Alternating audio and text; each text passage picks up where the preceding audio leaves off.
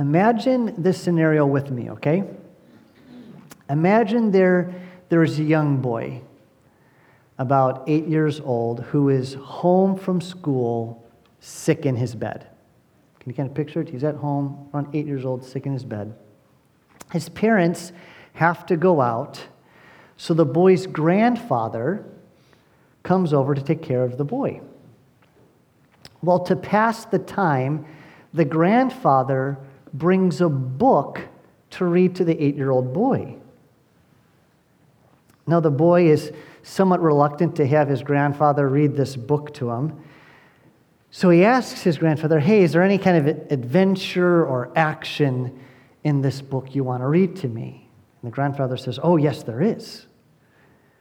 The grandfather then goes on to say to this boy that the story he's about to read to him, it has suspense. It has incredible sword fights.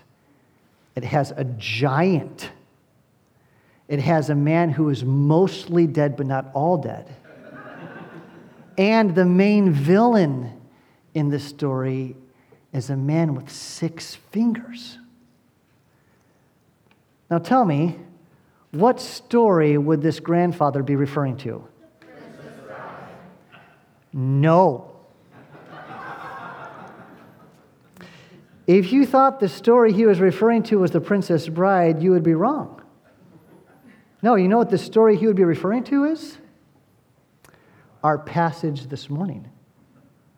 Second Samuel twenty-one, verses fifteen through twenty-two. Friend, please hear me. The Bible is not boring. Now, there are boring preachers, to be sure. But the Bible is not boring. Rather, it is full of incredible, suspenseful, and intriguing, true biblical accounts. And our text this morning testifies to that reality. You see, like the movie The Princess Bride, in Second Samuel twenty-one, we read about a giant. And not just one, but several. We also read of suspenseful battles. Not only that, we find a man who is so weary, it's as if he is mostly dead. Furthermore, like the Princess Bride, the main villain in our text this morning has six fingers. Indeed, he not only has six fingers on his right hand, but also his left hand as well. And get this, six toes on both feet. And to top it all off, this twenty-four digit villain, he's also a giant. Are you intrigued yet? I hope so. Because the author of Second Samuel, our passage this morning, he wants us to learn an important truth concerning the ways of our God, as well as what it means to be a faithful follower of God's anointed king. Indeed, according to the Apostle Paul in Second Timothy three sixteen, there is an important truth in this passage that is essential for our training in righteousness. And what is that truth? Well, if you haven't already, please turn with me in your Bibles to Second Samuel twenty-one. That's page two hundred seventy-four in that paperback Bible. And follow along with me as I read verses fifteen through twenty-one. We read this. There was war again between the Philistines and Israel. And David went down together with his servants, and they fought against the Philistines. And David grew weary. You could say David grew weary to the point where he was mostly dead. That is, he's exhausted. Now, this, this is not to say or to assume that this battle is taking place when David is of old age. As we discussed last week, the events of Second Samuel twenty-one do not chronologically follow the events of Second Samuel twenty. Rather, these final several chapters, there are additional accounts in David's life that the author intentionally placed at the end of the book. But for our purposes this morning, the first thing that the author wants us to note is the condition of David. He's weary, right? This, this isn't the full of energy, vibrant David we encountered in First Samuel seventeen. He's weary. Now notice what happens next. We read this. And Ishbi-Benob, one of the descendants of the giant, whose spear weighed three hundred shekels of bronze. That would have been about seven pounds, a little more than seven pounds. And that was just the, the tip of the spear, okay, this very heavy spear, shekels of bronze, and who was armed with the new sword thought to kill David. But Abiashai, the son of Zeruiah, Zeruiah, excuse me, came to his aid and attacked the Philistine and killed him. Then David's men swore to him, "You shall no longer go out with us to battle, lest you quench the lamp of Israel." Now, Abiashai, he's not new to us, is he? Right? We've, we've met this chap a lot throughout this, our study of First and Second Samuel. As First and Second Samuel have, have noted, um, this young man, he's the hot-headed nephew of David, right? And notice he steps in to save David by killing this well-armed giant. And notice how the author makes the point to tell us about this giant's armor and weapons. Yet Abiashai, not David, kills the giant. And as we're about to see, Abiashai is not the only giant killer in this text. However, what is arguably the most important statement in the entire passage is what David's men say to David at the end of verse seventeen. What do they tell David to do? Do you see it there? They tell him he ought not go out with them to battle. Why? Remember what he says? Because, in layman's terms, David, you're too valuable. Now, now, where have we seen this before? Remember what we learned back in Second Samuel eighteen when David and his men were about to go and fight Absalom? Remember this? What did David's men say to David then? They told him what? They said, "David, you shall not go out with us." Almost the exact same wording here. "For you are worth ten thousand of us." Remember this? They're going to storm, they're going to attack Absalom and his regime. But David's men said, "David, you stay here. You're too valuable to, to go out and to die in battle."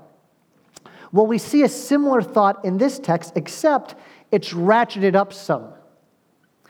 Why? Because notice what the, the language the men use. They say to David, "You shall no longer go out with us to battle." Why? "Lest you quench the lamp of" what? Israel. This is no throwaway line. In the Old Testament, the lamp symbolized life and prosperity. And notice, these men apply that understanding to David. David, you are the life and prosperity of Israel. They recognize David's God-anointed status in the kingdom of God. And furthermore, if we just if we just keep reading the biblical narrative, we will discover that in the books of First and Second Kings, the Davidic line is referred to as a lamp. This imagery is also picked up in the Psalms. For example, Psalm one thirty-two seventeen uses the lamp to refer to the final Davidic king, which is the Lord Jesus Christ. Now, did David defeat Goliath? Yes. But as this passage makes clear, please hear me, the preservation of David's life and kingship is due in part to other giant killers who preserved his life. However, this isn't the only giant that threatens God's people. Look at what we read next. Oops. Oh, no. Oh, one second.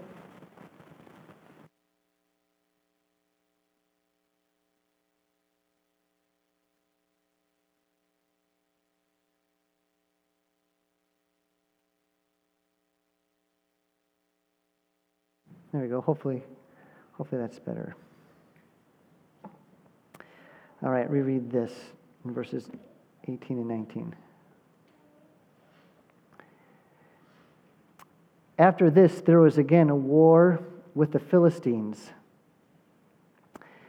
Then Sibbecai, the Hushathite, struck down Saph, who was one of the descendants of the giants. And there was again a war with the Philistines at Gob.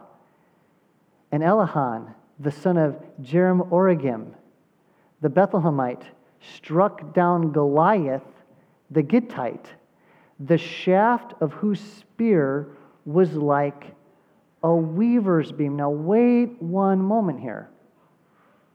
Did we read that correctly? I thought David killed Goliath. What's going on here? This text says that another guy killed a giant named Goliath. Did, did what we read in First Samuel seventeen, was that, was that a mistake? No, and there, there are a couple reasonable explanations here. Who, who is this Goliath? Well, this, this, this chap in this chapter could very well be just another giant named Goliath. This is quite possible, seeing as if there are many duplicate names in the Old Testament, right? Especially in Second Samuel. Another suggestion is that Goliath was a common noun to describe a giant.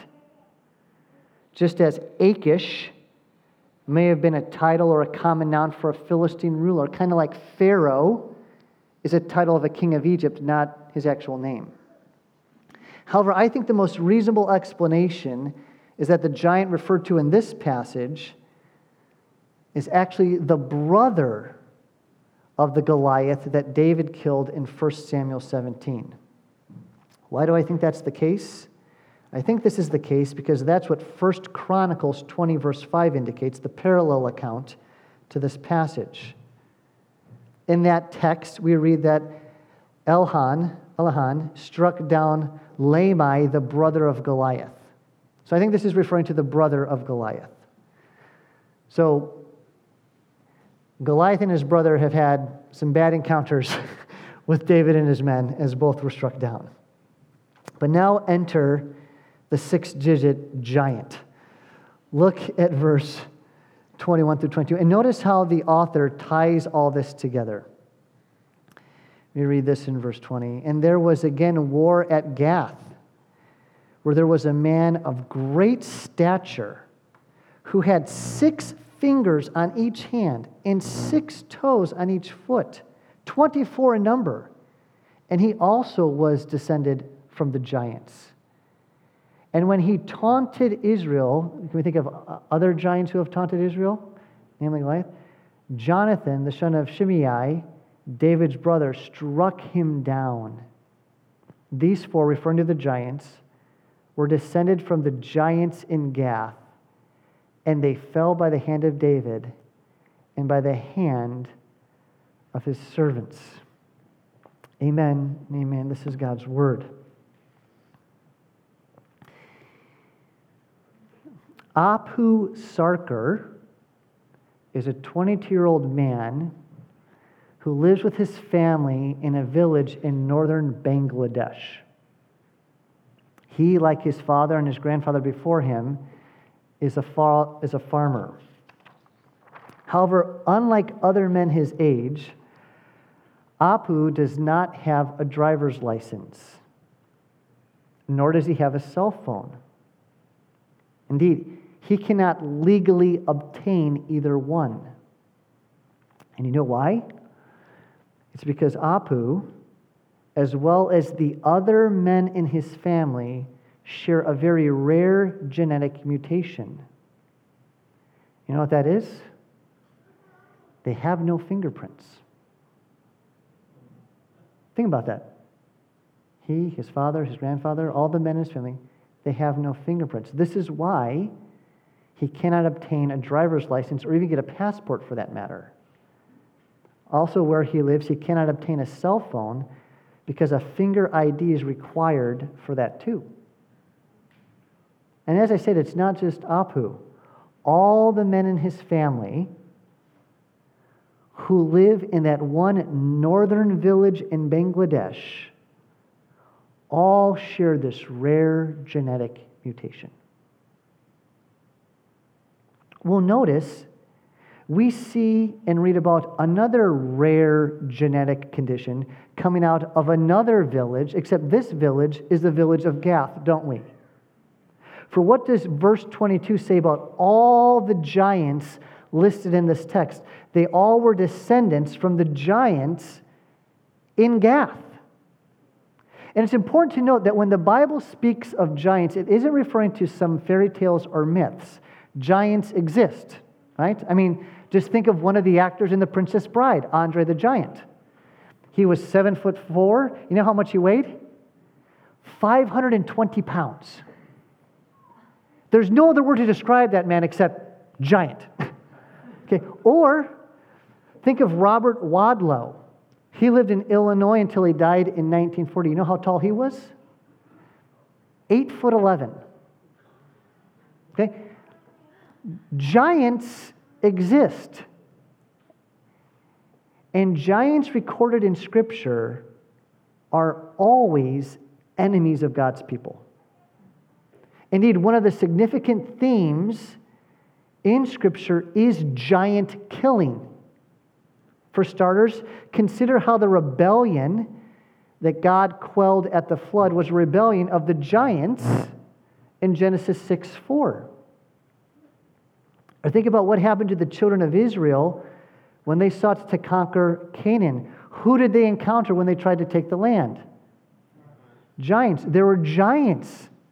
Right? A land filled with them, as Numbers thirteen thirty-three states. Other great giants of the Bible were Enoch in Joshua fifteen, Goliath in First Samuel seventeen, and Og in Joshua twelve.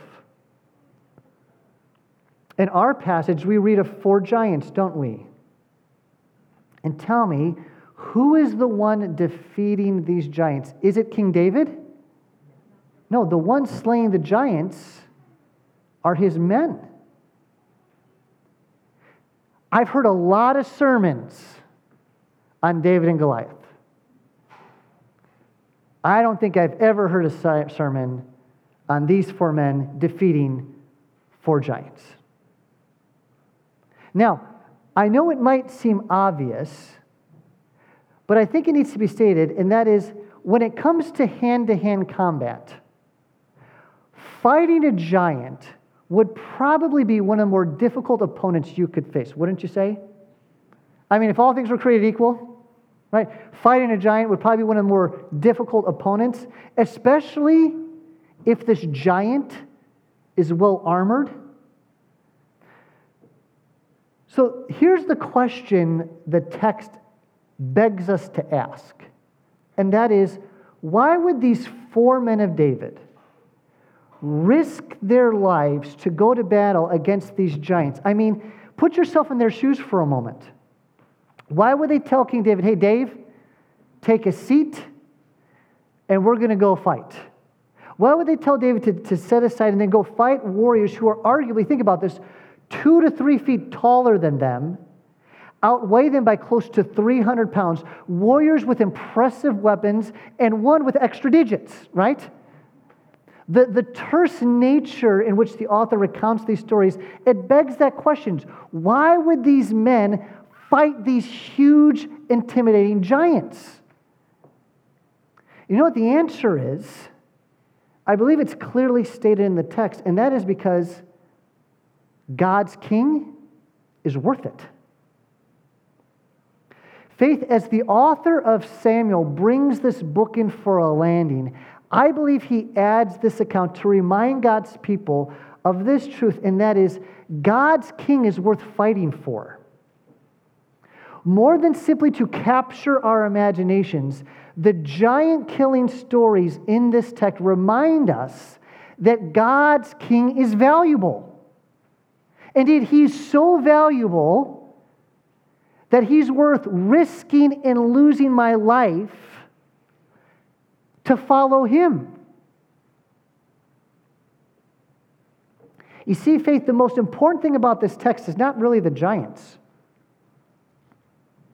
No, the most important thing about this text is the preservation of David and David's line, Israel's lamp. You know why? Because it's through David's true son, the Lord Jesus Christ, that our greatest enemy has been defeated, and that's sin and death. Amen? Friend, please hear me. The good news of Scripture is that God keeps his promises. In Second Samuel seven, God said that all of his saving promises to redeem and to reconcile sinful people to himself, God said in Second Samuel seven that all of his saving promises would come through a son of David. And in the Lord Jesus Christ, that is precisely what God has done. As the New Testament makes clear, Jesus is the long-awaited David, Davidic son, God's true anointed king, who has come to save sinners through his death and resurrection from the dead. Jesus Christ, the Son of God, accomplished everything necessary for sinful people like you and me to be saved. You see, friend, please hear me. All people, me, yourself included, you need to be saved from God, by God, for God. That is, you need to be saved from God. You need to be saved from God's wrath. Friend, in your sinful state, you are under the wrath of God. Do you know this? You are not a neutral party. You're not innocent. No, because of your sin, you are under the wrath of God. And woe to the person who dies while still in their sin. You know why? Because there awaits for that person an eternity, eternity of God's wrath poured upon them for their sin in hell. Friend, you need to be saved from God. And you know what? There is no amount of righteousness or good actions you can do to get you out from under God's just wrath. This is to say, you cannot save yourself. So you know what this means? You not only need to be saved from God, but friend, you need to be saved by God. Scripture says that without the shedding of blood, there can be no forgiveness of sins. To satisfy God's just wrath for our sins, you need, friend, a perfect sacrifice. And hear me, that's precisely what we have in the Lord Jesus Christ. God has made provision for your sin in the Lord Jesus Christ through his death and resurrection on the cross. Christ's atoning death and victorious resurrection constitute the only ground for your salvation. And I need to ask at this point, friend, have you put your faith in Christ? Let me say it again. Have you put your faith in Christ alone? Have you seen yourself in the condition of your heart before the Lord? Do you see that your sin is so great, there's nothing you can do to eradicate the guilt and the punishment you are owed for your sin? And have you gone all in trusting Jesus Christ, the true Davidic King, God's Son, for your salvation? We, we said about it this morning, right? We read it. There's salvation in no other name. The salvation you need from God's wrath for your sin is found in Christ alone. And I would plead with you, friend, if you have not, make today the day of salvation for you. Quit banking on your own morality and your own righteousness, and instead own the fact that you are a sinner deserving of God's wrath and trust Jesus and Jesus alone. that he did everything necessary to save you. Because for those of you who are a Christian, you have not only been saved from God, by God, but now you have also, because you've been saved, you've now been saved for God. That is, you are now to live for His glory. This means you now have a new purpose for living. That is to live for Christ rather than yourself. Now, why is this important? Well, there's a legion of reasons why this is important.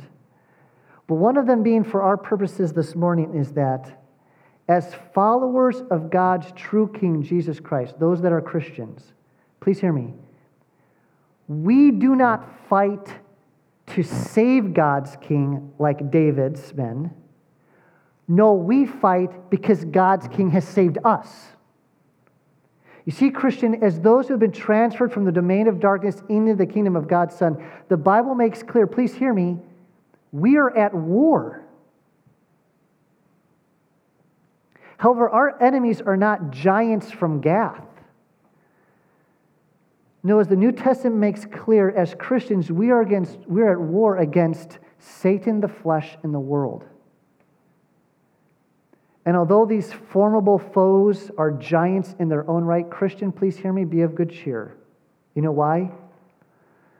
Because as Paul makes clear in Colossians two fourteen and fifteen, through Christ's death on the cross, He has disarmed our foes and put them to open shame. That is, the giants we now face, they're on a leash. That said, though, they're still giants in their own right, and we are called to fight them. Why are we called to fight Satan, the flesh, and the world? For the same reason. Because our King is worth it, the Lord Jesus Christ. So what I want to do this morning is just give us three encouragements from this passage as how we can do spiritual battle, how we can do battle against Satan, the flesh, and the world. Because when we look closely at this passage, I believe it, it wonderfully illustrates three important New Testament truths concerning spiritual warfare. And the first is this, and that's simply, as servants of God's King, expect warfare. Right? Look at the first lines of fifteen, eighteen, nineteen, and twenty. See there. Verse fifteen, there was war again between the Philistines and Israel. Down to verse eighteen, and there was again a war with the Philistines at Gob. Verse nineteen, and there was again a war with the Philistines at Gob. Verse twenty, and there was again a war at Gath. Do you, do you see the pattern here? Friend, please hear me. The Christian life is not a cruise ship, but a battleship. And woe to the Christian who fails to understand this. The New Testament, New Testament repeatedly reminds us of this reality. Think of Ephesians six, ten through twelve. And we see it illustrated in the verse I just read, do we not? With the constant refrain, and there was war again, and there was war again, and there was war again. So what does this mean? Well, it means several things. It means, Christian, that while Christ has defeated Satan and the forces of darkness on the cross, so that all who are united to Him share in that victory, nevertheless, in this present evil age, Satan and his demons are aggressive in their assault on believers in the church. So practically speaking, this means you should be prepared to fight, not coast. It means you ought to expect temptation. You ought to anticipate struggles. But not only that, it also means you ought to, this is the second thing we need to do, evaluate your enemy's tactics. And this is the second application I want to draw your attention to. Notice what is said about these giants. Look at the end of verse sixteen, nineteen, and twenty-one. At the end of verse sixteen there, we notice that this first giant had a spear who weighed three hundred shekels of bronze and who was armed with a new sword. Down there in verse nineteen, we read of this one, the, the Goliath of Gittite, the shaft of whose spear was like a weaver's beam. I don't know how big that is, but I think it's big, okay? uh, and then twenty-one, this other uh, twenty-four-digit giant who taunts and mocks God's people. At a recent meeting, the new C E O of H B O, John Stanky, he he challenged his employees with this goal. You know what that was? His goal for H B O and all the employees, he wanted them to do this, and that is, your goal is to capture the viewer's attention. Stanky said this, quote, "We need hours a day," end quote, referring to the time viewers spend watching H B O programs. And then he went on to say this. He said, it's not hours a week, it's not hours a month. He said, we need hours a day. You are competing with devices that sit in people's hands that capture their attention every fifteen seconds. He says, I want more hours of engagement. This is their goal. Well, in many ways, that is the same tactic of our foes. Satan, the flesh, and the world are looking for hours of engagement. That is, they are looking to get your focus and attention off the Lord Jesus Christ, the author and perfecter of our faith, and onto something else. And I find it instructive that the author makes space to include the weapons of these giants, as if their size isn't frightening enough. And we should note what the New Testament says about our adversaries as well. And the two tactics that Satan, the flesh, and the world often use in their battle against Christians are pain and pleasure. Earlier this year, during an interview, actor Denzel Washington made this comment. He said, there's a saying that when the devil ignores you, then you know you're doing something wrong. When the devil comes at you, you must be doing something right. Have you heard that before? He says, when the devil ignores you, then you know you're doing something wrong. When the devil comes at you, you must be doing something right. Have you heard that before? Uh, interestingly enough, the Bible teaches the exact opposite.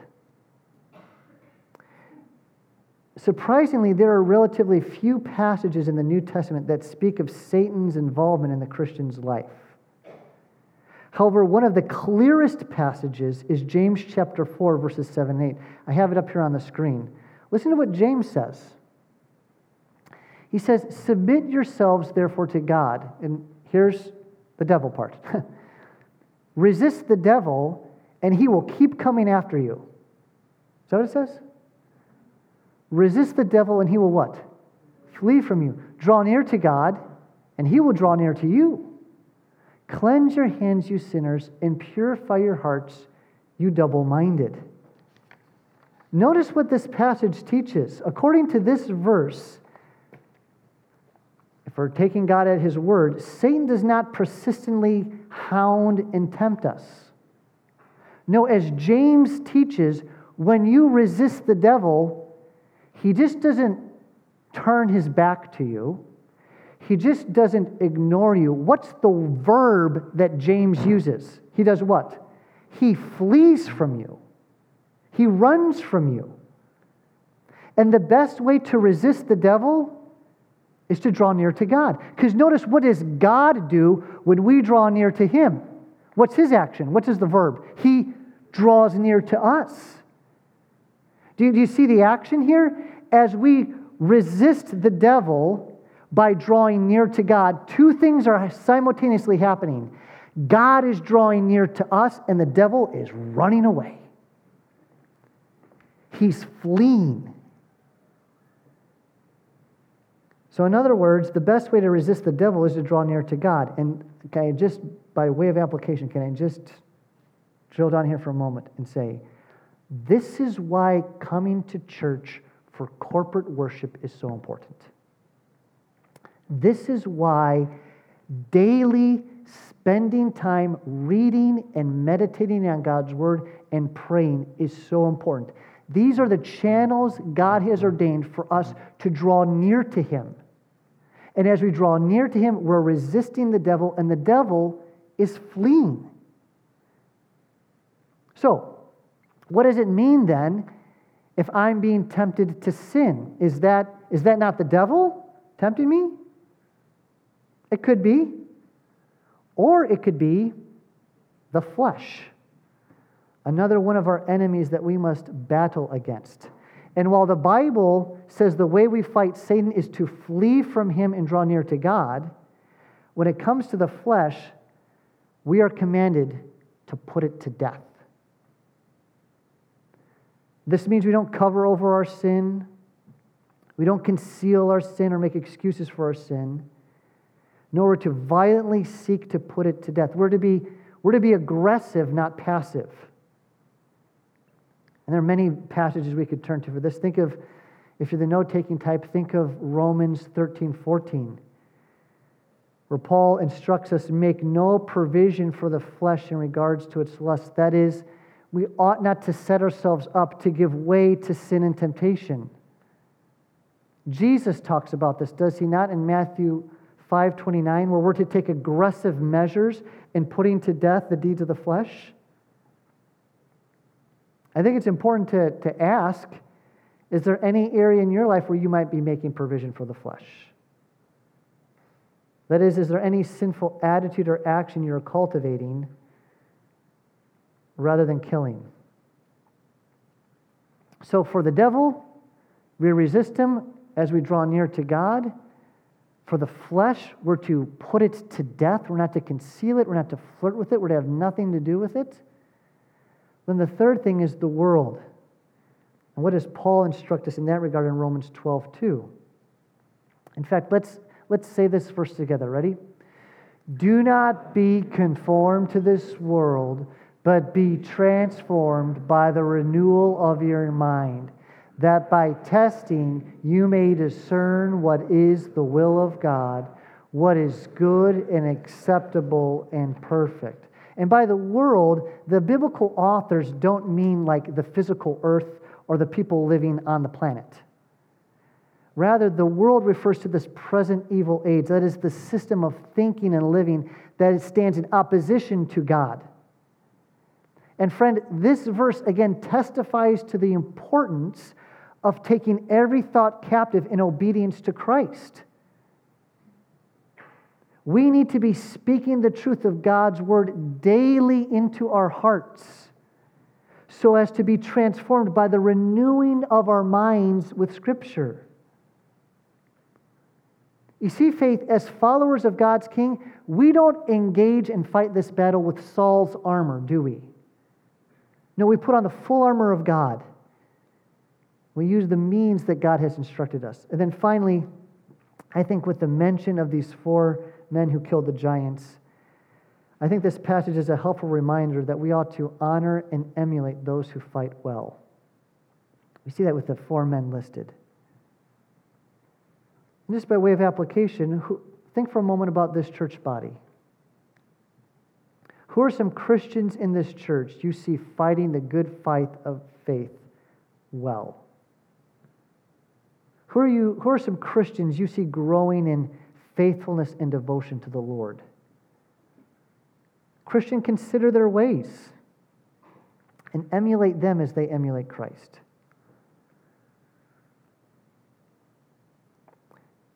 David's men fought to save God's anointed king. We fight our spiritual enemies because God's King has saved us. Amen? And as servants of God's King, if we want to wage war well, we ought to expect the warfare. We need to take inventory and evaluate their tactics and emulate those who are fighting alongside us and are doing well. But Christian, I want to leave you with this encouragement. Though this present evil age is marked by spiritual warfare, it won't always be that way. For our King will come again soon, amen? And he has promised a new heavens and a new earth for all who belong to him by faith. A new heavens and a new earth that is free from sin and all our foes. Amen. What hope! But till then, let us not confuse this time as a cruise ship, but as a battleship, and let us deepen our trust and commitment to the God of the resurrection. Amen? Let's pray.